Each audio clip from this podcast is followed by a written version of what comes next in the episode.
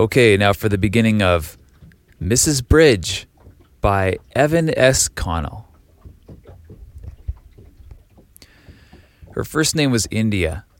She was never able to get used to it. It seemed to her that her parents must have been thinking of someone else when they named her. Or they were hoping for another sort of daughter? As a child, she was often on the point of inquiring, but time passed and she never did.